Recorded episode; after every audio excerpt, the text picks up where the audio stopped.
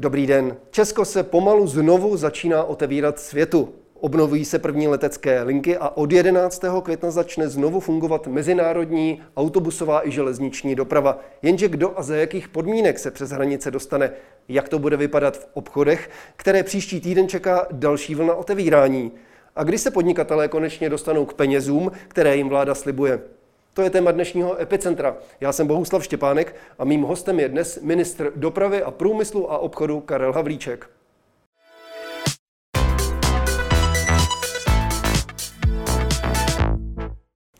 Pane ministře, vítejte v našem studiu. Dobrý den a děkuji za pozvání. Z vašeho širokého portfolia začneme dopravou. Od pondělí 11. května budou moci vlaky a autobusy znovu jezdit přes hranice. Podle vašich informací bez omezení máte už první signály od dopravců, zda a kdy obnoví první pravidelné spoje? Popravdě eh, zatím je to spíše psychologický akt. Eh, ti dopravci jsou velmi obezřetní, včetně tedy státního eh, dopravce českých drah. Je to dáno tím, že ta poptávka není dneska tak velká, ale samozřejmě už se někteří autobusoví dopravci začínají pomalu rozhlížet a rozjíždět, protože sem bude přicestovávat celá řada sezónních pracovníků, někteří prostě eh, skutečně už začínají i prostě eh, se poohlížet po tom, že by prostě vyrazili někam ven. To znamená, začíná se to pozvolna uvolňovat. Na druhou stranu nebude to tak, že by od příštího týdne, kdy se to uvolní, to od 11. automaticky všechno jelo na 100%, bude to najíždět postupně, tak očekáváme v horizontu jednoho měsíce, kdyby to mohlo být na plné, na plné obrátky. Už po pondělním jednání vlády jste zdůrazňoval, že důležitá bude rentabilita takové dopravy. Přičtěme k tomu fakt, že pro cestující směrem do Česka bude podmínkou buď negativní test nebo 14-denní karanténa. Vy si dokážete představit autobus nebo vlak plný lidí, který hned zamíří do karantény?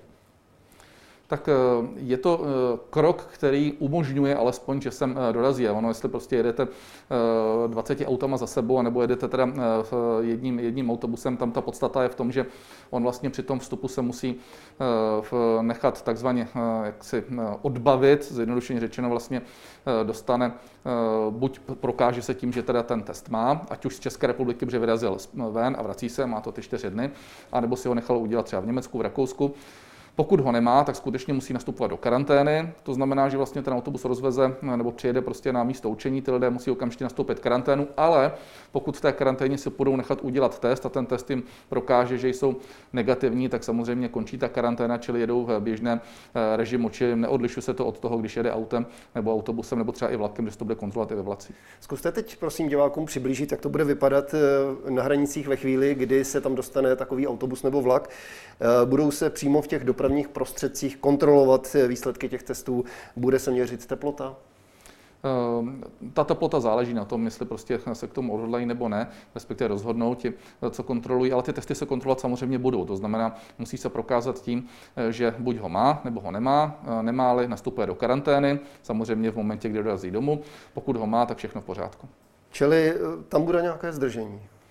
Bude tam krátké zdržení, ale to je vždycky daň za to, prostě, jaká ta situace jaká ta situace je, to popravdě řečeno už dneska, tím, že ty auta se někdy štostují na těch hranicích, eh, nebo prostě i kamiony, tak prostě se čeká o něco déle. Je to všude v Evropě, to znamená, tohle to úplně odblokovat nejde. Podstatné je to, že jsme vlastně eh, jasně eh, sdělili nejenom veřejnosti, ale řekněme i ostatním evropským zemím, že to uvolňování není jenom toho interního charakteru, ale se otevíráme i světu, ale samozřejmě zase v nějakém režimu, který neohrozí zdraví obyvatel, to je jednoznačné. Určili jste dopravcům nějaká pravidla, které, která budou muset lidé splnit při nákupu jízdenek, nebo to necháte na jejich odpovědnosti? Tak eh, my už jsme ta pravidla měli, trošku jsme uvolnili. Eh, zejména se tady jednalo o železniční dopravce, eh, kdy železniční dopravci nemohli prodávat jízdenky přímo ve vlaku. Jednalo se tady zejména o české dráhy nebo pouze o české dráhy, museli si to kupovat buď přes internet, nebo samozřejmě u okýnek. Autobusové dopravce jsme nijak neomezovali, s tím, že ale každý k tomu přistoupil zejména v té regionální přepravě trošku jinak a někde eh, v eh, to eh, jízdné, respektive koupit tu jízdenku ani nevyžadoval, to znamená, nebyl tam ten bezprostřední kontakt mezi řidičem a tím dotyčným, pokud si to nekoupil někde jinde. Někteří k tomu přistupovali zase jinak a vyžadovali to. V tuhle chvíli my tohle nijak už neřídíme, každý si to musí udělat podle svého. Samozřejmě musí být stále dodržena určitá hygienická pravidla, na to dohlíží ministerstvo dopravy a taky my jsme po dobu dvou měsíců vlastně distribuovali kompletně dezinfekci mezi dopravce, nejenom mezi dopravce, jako průmysl jsme distribuovali i mezi průmyslové firmy, obchodní firmy a tak dále, ale dopravci měli dezinfekce dostatek, dokonce jsme jim to i hradili částečně, alokovali jsme na to 100 milionů korun na ministerstvu dopravy a dezinfekci mohli mít. Já tím chci jenom říct, že je třeba dodržovat hygienická pravidla, ale to, jakým způsobem bude daný dopravce prodávat své jízdenky, už je na něm. Od pondělí 11. května se rozvolňují pravidla také pro uh, samotné překračování hranic, eh, přes které budou moci nejen pendleři, ale i všichni občané. A navíc na hranicích s Německem na dalších třech hraničních přechodech. Mimo tyto hraniční přechody se tedy do ciziny stále nedostaneme. Ano, mimo tyto uh, nikoliv. Uh, tady ještě dobré připomenout jednu věc, to je takový drobný posun, ale myslíme se podstatný, zejména pro ty, kteří pravidelně přechází ty hranice. Eh, ty testy byly jednou za 14 dní, eh, respektive po 14 dnech si je museli eh, opakovat. Teď se to posunulo na 30 dní, což zejména pro ty, kteří tady jezdí denně, je určitá úspora, protože přece jenom ten test stojí řádově třeba 3 000 korun. Stálo by ho to, já nevím, 6 000 korun za měsíc, dneska to stojí 3 000 korun, takže pokud tam třeba někde vydělává nějaké zdroje, tak, tak, tak přece jenom je to, je, je to už lepší. Za další prostě ho to nestojí ten čas a šetří na tom nějaké, nějaké peníze. Takže vidíte, že prostě uvolňuje se ten režim, ale jdeme krok za krokem a nechceme to zcela uspěchat, je to všechno po velmi pečlivé diskuzi s epidemiology. Eh, je tam pochopitelně i ten faktor toho, aby jsme ten komfort vytvořili našim lidem, alespoň přiměřený, na druhou stranu, aby jsme ochránili zdraví. Takže vím, že to někomu nemusí třeba líbit, že někteří lidé stále ještě nedávají, ale prosím pěkně, my neizolujeme Českou republiku, nebo jsme ji neodizolovali proto, že jsme chtěli někoho šikanovat. My jsme to udělali proto, že jsme potřebovali chránit a je třeba si uvědomit i, jak to dělají ostatní země. Ono se kolikrát jednoduše řekne, otevřte Českou republiku. Ono poprvé řečeno není nikdy kam ji otevírat, protože když se podíváme na ostatní země, tak i oni jsou velmi izolované a víceméně každá země se chovala trošku eh, podle, eh, podle svého režimu. Ta Evropa to nekoordinovala nějak, minimálně na úrovni Evropy. A výsledkem tady bylo to, že eh, v každé země platili a posud platí jiná pravidla. My se domlouváme individuálně a jednám s celou řadou kolegů, ministrů na Slovensku, v Polsku. Děláme různé výjimky, snažíme se prostě vycházet stříc. Je to opravdu blázinec, je to, je to hektické období, ale je zcela jasné, že už se blížíme na konec a jenom ještě vydržme pár dní a, a trošku trpělivosti prosíme. Pane ministře, určitě jste řešili na vládě i to, co hrozí tomu, kdo se pokusí přejít hranice mimo hraniční přechod. Tak my jsme neřešili uh, sankce, co s ním udělá dotyčný, to je samozřejmě na policii nebo na, těch, kteří uh, na těch hranicích operují. Eh, a chováme se ke všem úplně stejně, to znamená, na to jsou prostě eh, jasná, jasná pravidla a eh, pokud někdo toto porušuje, což samozřejmě vyloučit nikdy nelze, tak rozhodně není cílem, aby jsme prostě stáli na hranicích takřka ze samopaly. Cílem je to, aby všichni věděli, že existuje nějaký režim, že ten režim se kontroluje, že chceme být důslední v těch kontrolách, což taky konec konců se projevuje někdy jsou někteří třeba řidiči trošku nervoznější, že musí stát o něco déle na hranicích, ale zase je to pro ně, je to pro nás, je to pro společnost, pro obyvatele, je to pro to, abychom se uchránili, protože když se podíváme eh, na ta, eh, řekněme, eh, v, na jednotlivé regiony, kde vlastně se koronavirus šířil nejrychleji nebo kde je skutečně nejvíce infikovaných, tak je pravda, že ty příhraniční regiony tam prostě jsou. To znamená, ty pendleři na to vliv měli. Můžeme diskutovat o tom, jaký. Takže, takže ta opatření dávala svůj smysl a nepochybně i díky tomuto a řekněme určitém uzavření e, prostoru, tak e, jsme se s tím popasovali dobře a prostě Česká republika, ať nás někdo kritizuje zleva, zprava, já tomu rozumím, a tomu jsme být připraveni, je to normální, tak Česká republika je dneska mezi těmi e, zeměmi, které nejrychleji otevírají vlastně své brány ekonomiku, uvolňují restrikce. Je to právě proto, že ty naše výsledky jsou opravdu příkladné, jsou výborné. Je to díky disciplinovanosti obyvatel, je to díky prostě tomu, že jsme tady měli zavřené obchody, díky tomu, že jsme odizolovali hranice, že jsme reagovali zavčasu, že jsme reagovali důsledně. Díky tomu můžeme dneska dříve uvolňovat než všechny ostatní země. Takže to je vlastně důsledek disciplinovanosti všech lidí a proto je třeba prostě toto ještě dohrát, vydržet to ještě chvíli a zjednodušeně řečeno nepokazit si to. Prostě my jsme dneska skutečně inspirací pro celý svět a byla by škoda, kdybychom to dneska nějakou prostě nepředvídatelným krokem možná urychlili a na druhou stranu dostali bychom se zase do problému. O to déle by to potom trvalo. Teď k letecké dopravě. Jak to bude s ní? Tam omezení jen na letiště Václava Havla Praha stále platí? Ano, stále platí to, že vlastně se létá pouze mezinárodní přepravě na letiště Václava Havla, ale v nejbližších dnech předpokládáme, že uvolníme Karlovy Vary, uvolníme Brno a uvolníme Ostravu. Je to skutečně otázka jednotek dnů. V následující části pořadu bude řeč o další fázi otevírání obchodů.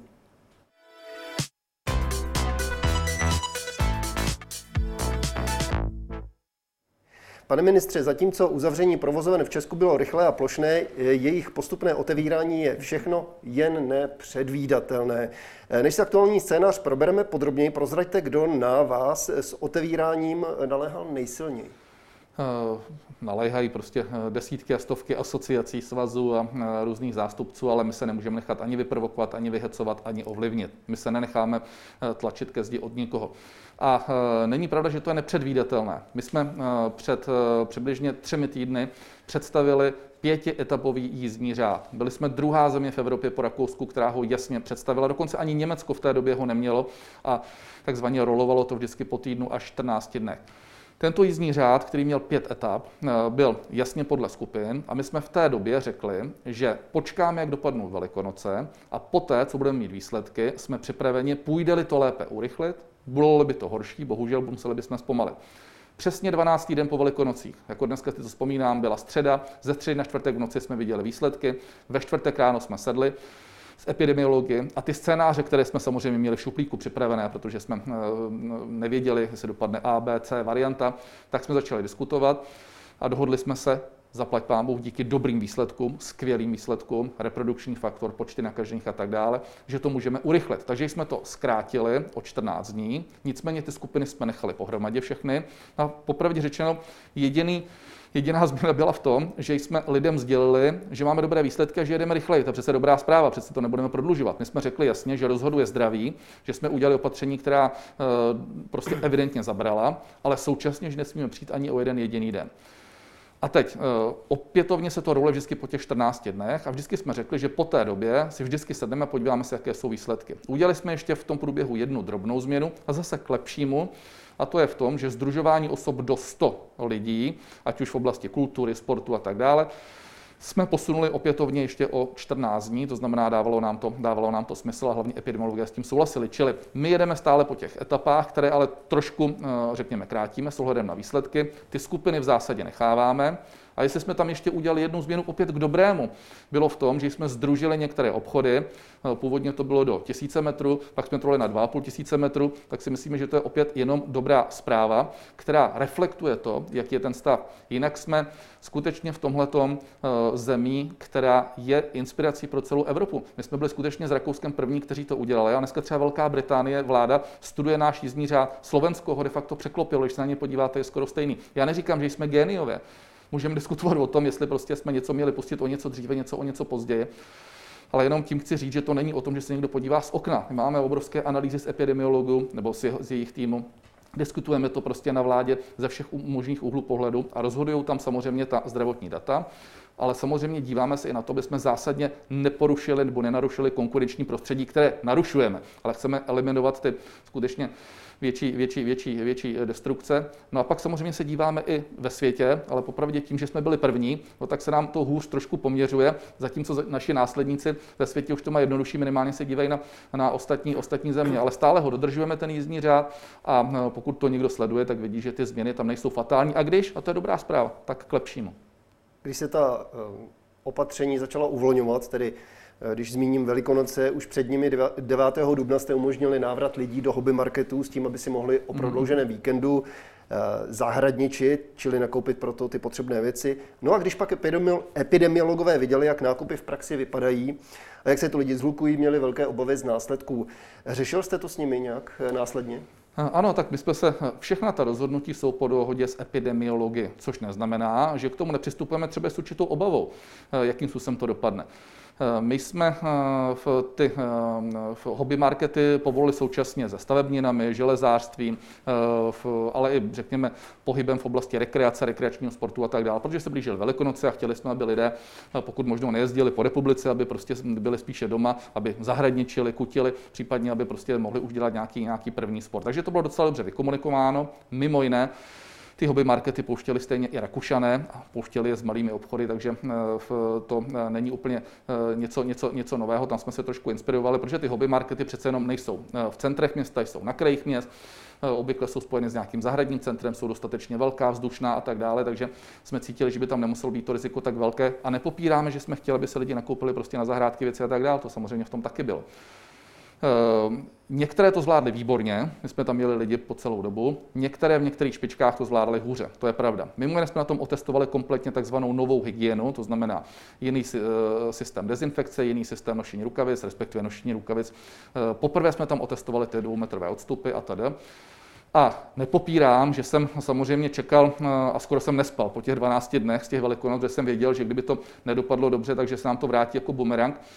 A samozřejmě tu odpovědnost jsem tam cítil, protože je to, je to podle mých návrhů, nebo hodně tedy návrhů z Ministerstva průmyslu a obchodu.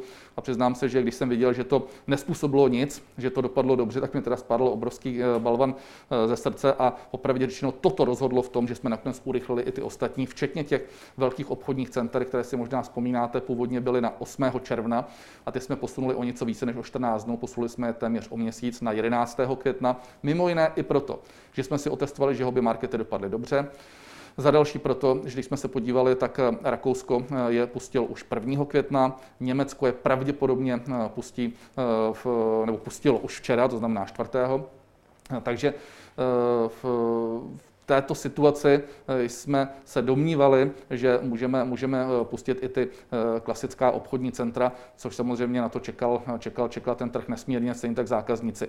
Takže dopadlo to dobře a to je podstatné.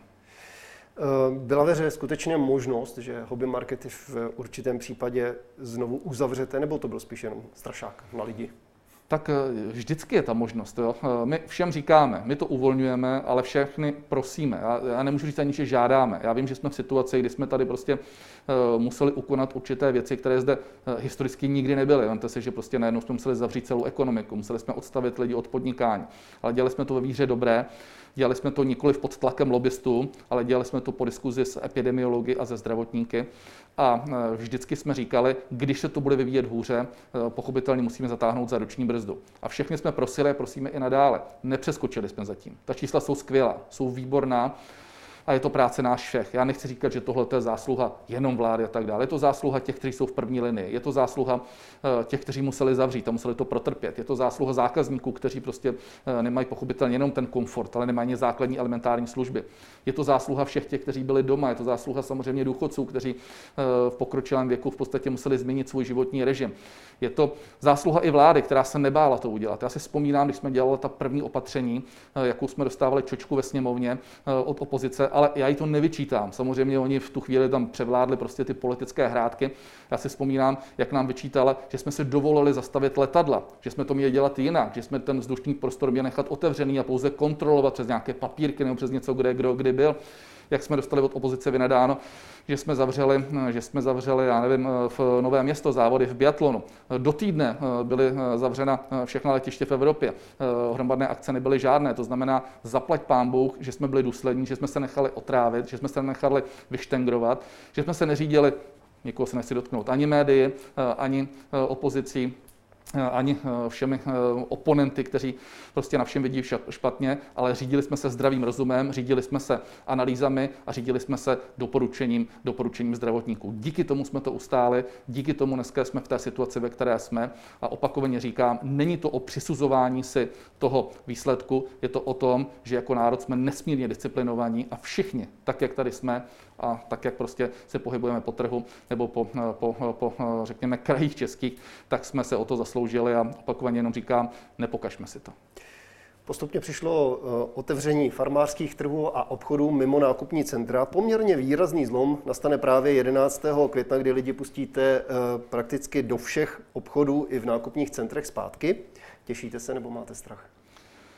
Eh, těším se a mám samozřejmě malou obavu, ale, ale věřím, že to uhrajeme. Tam byl asi eh, největší, eh, tam byla největší diskuze z epidemiologie, zatímco na všem jsme se vždycky shodli okamžitě, nebo ne okamžitě, ale byla to samozřejmě diskuze, která byla dlouhá, ale, ale, ale v zásadě v, mm, jaksi vždycky vyvážená, tak tady přiznávám, že u těch obchodních centrech to bylo tedy zejména po mém tlaku a tlaku pana premiéra, jsme to uspíšili ještě o těch 14 dní více, čili nikoliv z 8. června na 25. května, ale dokonce už na 11. května ať už z těch důvodů, že jinde v Evropě, respektive v těch okolních zemích, v Evropě to ještě moc nejede, to pouští taky, taky z důvodu toho, že nám šly Velikonoce a v důsledku toho, že jsme opravdu velmi intenzivně jednali s provozovateli těch obchodních center. Jasně jsme jim řekli, že to bude za předpokladu, nejenom, že se budou dobře vyvíjet výsledky, zatím zaklepejme, vypadá to velmi dobře, myslím tím počtu nakažených a reprodukční faktor a tak dále, ale současně, že tam zavedou velmi přísná hygienická opatření, která budou dodržovat a když ne, tak to říkáme rovnou, tak to zavřeme. Nedá se svítit. To není výhruška, to je prostě fakt, který prostě, když neuhlídáme, tak nás může stát prostě další týdny a měsíce prostě dalších problémů. Nicméně jsou výborní a jednám s šéfem eh, asociace osobně eh, těch velkých obchodních center s panem Kubíčkem, nesmírně korektní člověk, který skutečně velmi disciplinovaně všechno připravuje, dal dohromady týmy, které to dávají dohromady zase prostě z epidemiology, z hygieniky, potkávají se. Ten režim jsme představili už s týdenním předstihem, dokonce desetidenním předstihem, aby všichni věděli, na co se mají připravit. A mm, začíná prostě u garáží, u výtahu, přes společné prostory, až samozřejmě po ty jednotlivé obchody. Takže žádáme opět o eh, disciplínu v tomto. Když to zvládneme všechno, tak jsme zase o kus dál a, myslím si, že to bude takový ten poslední asi eh, milník a eh, řekněme zlom toho, co ještě by se třeba nemuselo povíst, ale věřím, že to zvládneme. Příští týden v pondělí se také otevírají kadeřnictví nebo zahrádky, hospod a restaurací. Je ještě ve hře, že byste lidi ke stejnému datu pustili i do vnitřních prostor podniků?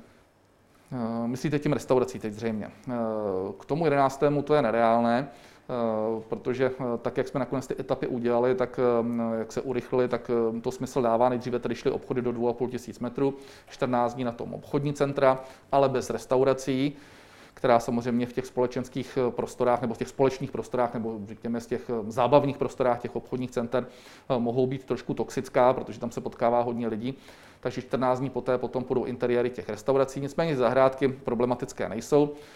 Když se na to dívám, jak to dělají jinde, tak my 11. otevíráme zahrádky, v Rakousku otevírají 15. restaurace, myslím tím i interiéry, i exteriéry. My tedy jdeme až toho 25. čili o 10 dní později, takže je to někde mezi, mezi tím. Německo ještě nemá restaurace eh, definitivně, navíc tam to různé země dělají trošku, eh, trošku po svém.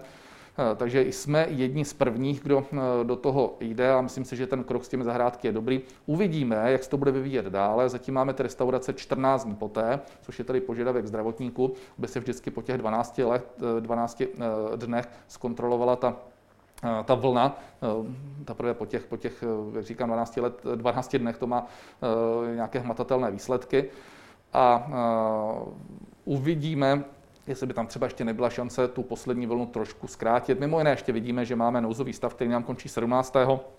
Ten další týden tady zatím je krytý pouze částečně, a říkám krytý eh, takzvaným zdravotním zákonem, takže eh, uvidíme eh, ještě, jak se, to bude, jak se to bude vyvíjet a v každém případě platí stále to, co říkáme. Nesmíme přijít ani o jeden jediný den, kdyby se to dalo uvolnit, ale nikoli vzbrkle, nikoli tehdy, pokud bychom kohokoliv ohrozili. Stále prostě balancujeme, byť je to někdy tenký let, to si uvědomuju, mezi zdravím, priorita číslo jedna a ekonomikou. Vůbec do toho nedávám právní vztahy, že samozřejmě eh, ta, eh, celý koronavir má dneska tři, tři bojiště. První je bojiště zdraví a tam naštěstí vedeme. Druhé je bojiště ekonomické, tam, co samozřejmě bude obrovský boj ještě v těch dalších týdnech a měsících, uvidíme, jak to bude dopadat na průmysl, jak to bude dodávat, dopadat na živnostníky a tak dále. Snažíme se prostě saturovat dneska ten trh, takže v podstatě není segment, který by neměl podporu. No a třetí boj možná bude ten boj právní, ale my nehrajeme právní bitvu. My dneska nesoutěžíme s právníky, my nesoutěžíme ze spekulanty, my nesoutěžíme o právní názor, jakkoliv chápu, že se musí dodržovat prostě právní forma, eh, tak my eh, hrajeme a hráli jsme především o zdraví. A to byla priorita a to je to, co dneska lidi zajímá. Poslední fáze otevírání provozoven má nastat eh, k 25. květnu, tedy o dva týdny později, jak už jste zmiňoval. Tehdy lidi pustíte do hotelů, kempů, kaváren a dalších vnitřních prostor restaurací. Precizujete ještě podmínky, za jakých to bude možné? Eh, třeba to, kdo s kým bude moci být v hotelu na pokoji, eh, když to trošku odlehčím, budou tu mít povolený pobyt jen lidé z jedné domácnosti, nebo třeba i záletný manžel s milenkou? Tak, tak eh, teď takhle možná jsme úplně nepřemýšleli, ale v každém případě asi, asi ano, ale v, to se vždycky připravuje s nějakým předstihem. My chceme, aby to vždycky bylo 10 dní dopředu. A pochopitelně je jasné, že prostě lidé, kteří, eh, bych řekl, jsou si blízcí, eh, tak, tak eh, podobně jako když dneska do restaurace a sedí, sedí u jednoho stolu, tak mají, řekněme, tu možnost nedodržovat ten 1,5 metru a sedět samozřejmě úplně normálně, podobně jako sedí doma u jednoho stolu tak podobným způsobem se budou připravovat i hotely, penziony, čili bude to zase přibližně s desetidenním předstihem prostě všem eh, představeno, aby měli čase na to, na, na to připravit, ale uh, nedomnívám se, že bychom eh, udělali nějaký absolutní diskomfort, protože musíme myslet samozřejmě na ten segment horeka, který nás nesmírně zajímá, hotely, restaurace, rekreace a tak dále, který nesmírně podporujeme. Musím třeba říct, že to sleduju hodně v zahraničí a ve Velké Británii bude končit 50% hospod. Tamní vláda zatím je nepodpořila nijak. My už jsme třeba hospody, restaurace, eh, podobné, podobné, nebo prostě já nevím, třeba hotely a tak dále, podpořil dneska 80% eh, v kompenzace mest, eh, v odložení nájmu, refundace nájmu. Včera jsme schválili, že 50% nájmu přispěje stát, 30% když přispěje pro najímatel, tím pádem 20% jenom bude platit ten nájemník. To je prostě program, který je jenom v pár zemích v Evropě.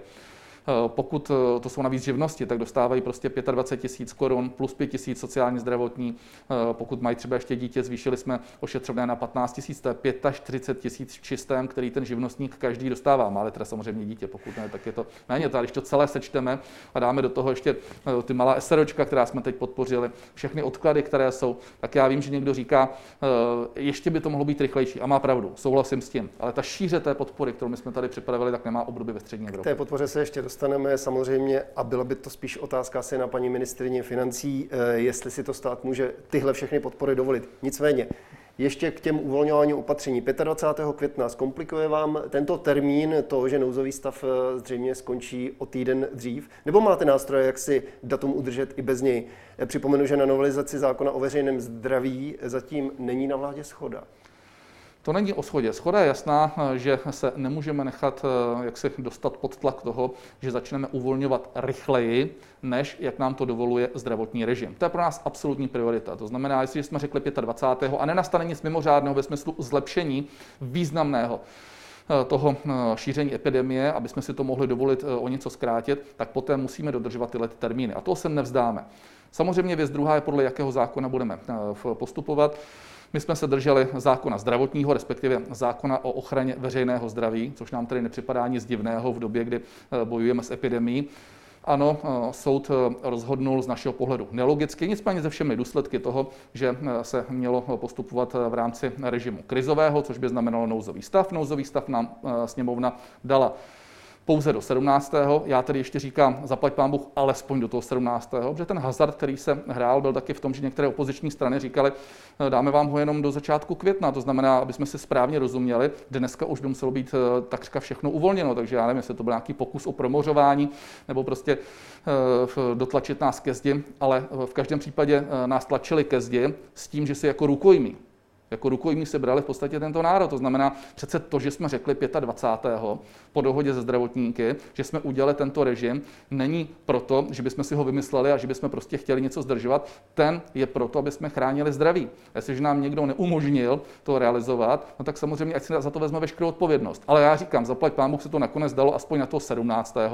což v tom horším případě by znamenalo to, že by se to muselo o něco zkrátit, ale zdaleka ne všechno, protože to uvolňování, popravdě řečeno, už nebude nějaké dramatické. My jsme ty obchody pouštěli už k tomu 11 takže něco by tam zřejmě bylo. Případně pojedeme v jiném režimu, eh, to znamená, uvidíme ještě, jestli se eh, pojede eh, podle toho ústavního zákona o bezpečnosti, nebo, nebo ten se samozřejmě nestačí do té doby schválit, nebo jestli prostě ještě vymyslíme nějaký režim v rámci toho zdravotního zákona, případně jestli se prodlouží ten nouzový stav, nebo se o něj řekne. Tam je ve hře více variant, nicméně znovu říkám, my se řídíme zdravím.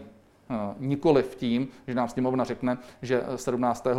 musíte skončit. Samozřejmě musíme skončit ten nouzový stav, s tím nic neuděláme, ale na druhou stranu nikoli za cenu takovou, že prostě potom někoho ohrozíme, pak bychom to museli překlopit na ten pravděpodobně zdravotní, alespoň v nějakém částečném režimu.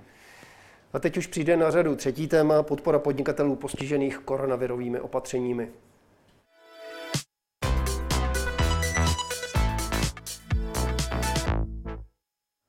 Pane, ministře, pane ministře, vláda také schválila podporu konečně i e, společníkům malých SROček. Mohou požádat o vyplacení kompenzačního bonusu ve výši 500 korun denně za období od 12. června až do 8. od 12. března až do 8. června. Jaké podmínky, prosím stručně, budou muset splnit? Je to vlastně poslední segment, eh, který byl ještě eh, nepokryt. Jedná se, my tomu říkáme, o převlečené živnostníky, eh, kteří nejsou zaměstnanci, ale jsou pouze společníky. Jedná se tedy o mikrofirmy, malé firmy. Obvykle je to jeden vlastník a jediné, co se vyplácí, jakási odměna pro eh, toho jednatele, ale nemá klasickou pracovní smlouvu, čili nemůže žádat třeba ten program antivirus v rámci kompenzace mest.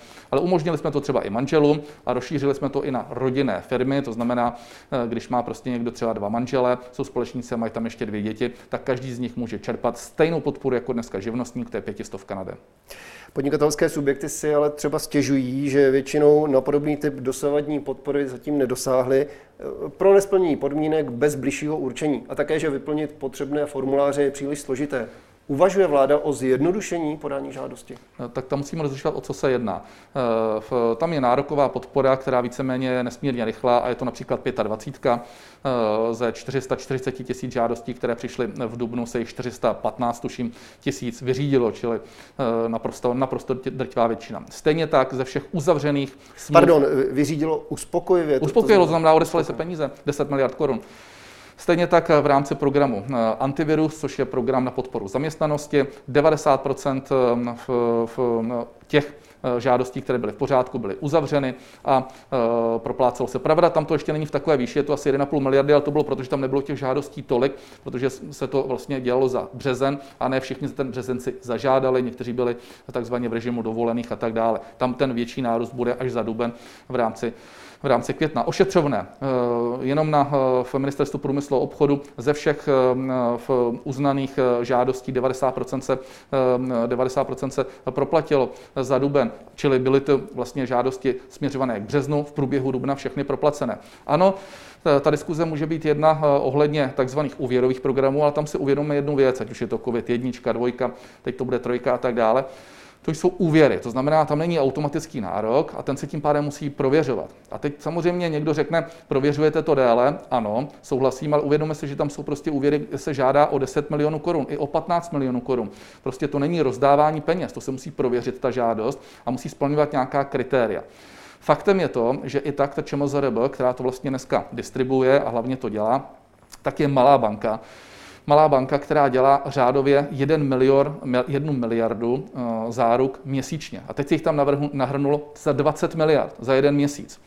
My jsme díky tomu eh, okamžitě eh, šli a změnili jsme, respektive udělali jsme nový zákon, ten zákon je o takzvané plošné podpoře, to znamená, že vlastně dneska se nahrnulo 150 miliard korun speciálních záruk, které vygenerují 500 miliard korun a půjde to už automaticky přes banky a už ČMZRB nebude muset dělat tu kontrolu. I přesto, že ta ČMZRB dělá běžně 1 miliardu korun, tak my jsme tam posílili o 120 lidí navíc v takřka polních podmínkách. Pomáhá Česká exportní banka, pomáhá Czech Invest, pomáhá eh, Ministerstvo průmyslu a obchodu, pomáhá Ministerstvo životního prostředí a díky tomu, že jedou 24 hodin denně, 7 dní v týdnu, tak se nám podařilo udělat, a teď dobře poslouchejte, ne 1 miliardu, ale 9 miliard korun za měsíc. To je devítinásobek, co ta banka je schopná zvládnout. To znamená, ano, měli jsme dvě možnosti. Buď budeme odmítat ty klienty, a pak by čekali až na COVID-3, anebo je přijmeme, ale bohužel budou muset čekat třeba o tři týdny déle. Podle našeho názoru je ta varianta B lepší, je férovější, protože na všechny se tím pádem, kteří tam zažádali a kteří prošli samozřejmě tou bankou a byli předáni na ČMZRB, dostane. Drtivá většina z těch úvěrů se vyřizuje, ale za předpokladu, že samozřejmě schválila jejich banka. Čili pokud tam byl klient, který prostě nesplňoval ty požadavky, tak i s tou 80 nebo 90% zárukou státu eh, prostě ta banka mu to nedala, tak poté s tím už ale nic neuděláme. Zatímco ministrině Alena Šelerová sklízí pochvalu za to, jak rychle a jednoduše přicházejí peníze z programu 25, o vás se to úplně říci nedá. Připouštíte, že se někde stala chyba? No a to jsme u, té, to jsme u jedně u těch záruk. To znamená, ošetřovné to jede normálně rychle, protože tam jiný program ministerstvo průmyslu a obchodu nemá. No a ty záruky, ty už jsem zde vysvětloval, byly dvě možnosti. Buď je nebudeme přijímat, pak by byli neuspokojeni ti klienti, anebo je přijmeme a Českomoravská záruční rozvojová banka, kterou ten stát neřídí, aby jsme se rozuměli, je to banka, my nemůžeme prostě přijít do té banky a říct, budete ty úvěry dávat. To není prostě bankovat na peníze. A ta banka přesto do toho šla, to bylo samozřejmě tady na nátlak státu, a e, natáhla si na sebe e, to, že bude muset vyřídit e, nikoli v jednu miliardu, ale celých 20 miliard, které tam přišly. To znamená, za jeden měsíc už jich vyřídila eh, téměř polovičku, dokonce už je to více jak polovička, protože některé už byly předtím vyřízené. To znamená, jsme vlastně v situaci, kdy jsme vyšli vstříc klientům a to, že čekají o 14 dní déle, nebo o týden, nebo někdo o tři týdny víc eh, déle, je eh, v důsledku toho, že se ale všichni obslouží. Já myslím, že je pochopitelné to, že my nemůžeme tu banku nafouknout, jestliže ta banka prostě na to nemá tu kapacitu, tak co můžeme dělat? A v mezidobí jsme udělali nový zákon a díky tomu novému zákonu už pojedeme v úplně jiném režimu. To znamená, ten zákon taky neuděláme tak, že s ním přijdeme. Ten zákon jsme museli 14 dní projednávat s bankami, protože ty v tom budou hrát klíčovou roli. Pak jsme s tím šli do sněmovny, výborně to tam dopadlo bez problému, za což děkujeme. Pak do Senátu, pak pan prezident, pak to musí na notifikaci Evropské unie a mezi tím se uzavějí smlouvy. Čili je to ale všechno připraveno a v následujících dnech začínáme největší záruční schéma, které kdy historie, eh, které, které v České republice bylo. Aby to nebylo jen na vás, eh, celá vláda se ohání vysokými částkami a když se zastavím u těch všech eh, covidových programů, řekněte prosím divákům, kolik jste na záruky za úvěry vyčlenili peněz, kolik je schválených žádostí a kolik peněz dostali podnikatele už na účty, myslím celkově. Tak v té první fázi se vyčlenilo 20 miliard korun a z těch 20 miliard korun už je eh, ke dnešku 10 eh, miliard korun schválených. Teď už jenom na bance, jestli to zaplatí zítra, pozítří nebo prostě v následujících dnech, to už my neovlivníme, to si musí vyřídit ta, eh, ta banka. Takže tam jsme přibližně na polovičce všech žádostí, které v průběhu dubna přišly, respektive začátkem dubna, bych byl úplně přesný a objektivní. Eh, poté, co bude vyčerpáno těle těch 20 miliard, tak vlastně startuje, eh, a to startuje v následujících dnech, eh, to schéma, kdy se bude uvěrovat do výše přibližně 500 miliard korun, což je ta gigantická státní záruka, která je na úrovni 150 miliard, čili přibližně troj až čtyřnásobek více se poté profinancuje a ta se začne v příštím týdnu eh, standardně přijímat a eh, v podstatě až do konce roku s nějakou dávkou prostě eh, v přesnosti by mělo být dostatek, dostatek úvěrových zdrojů, což si myslím, že není vůbec špatné. A znovu říkám, uvědomme si, že pouštíme do ekonomiky 100 miliardy korun a i při veškeré snaze prostě to nemůžeme dělat zbrkle a nemůžeme se nechat dostat do, pod ten tlak, všechno okamžitě jak si takzvaně vykešovat. Tohle udělali Němci mimo jiné. A výsledkem bylo ten, že po třech dnech zastavili dali podporu živnostníkům, protože zjistili, že eh, prostě se jim tam hromadí prostě eh, žádosti, které eh, nejsou schopni, prostě které nejsou v pořádku, které jsou dokonce třeba i švindlem a oni to začali proplácet a měli s tím, měli s tím velký problém. Čili jako hážíme tady 100 miliardami korun, které objektivně do té ekonomiky dáváme nebo dáme, a ty musí mít také nějaká pravidla. A zejména u těch úvěrových programů prostě tam si musíme uvědomit, že tam je obrovská odpovědnost těch, kteří to dávají. Není možné na zavolání dát někomu 15 milionů korun úvěr jenom proto, že někdo řekne, ve Švýcarsku mi to dávají rychleji. Jste úplně jiné schéma, tam se jedná o takzvané mikropůjčky zaručené směnkami a zase tam má prostě trošku jiný režim a jiný systém. Takhle my třeba rozdáváme dneska ten, uh, tu 25 nebo, nebo prostě ošetřovné nebo cokoliv jiného. Tolik ministr, tedy jednak vicepremiér, ale také ministr eh, průmyslu a obchodu i dopravy Karel Havlíček. Já vám děkuji, že jste přijal pozvání do našeho studia a někdy na viděnou. Moc krát děkuji za pozvání a nashledanou. Milí diváci, a to je z dnešního dílu vše. Jeho záznam stejně jako všechny předchozí díly Epicentra naleznete na www.blesk.cz. Těším se s vámi na viděnou.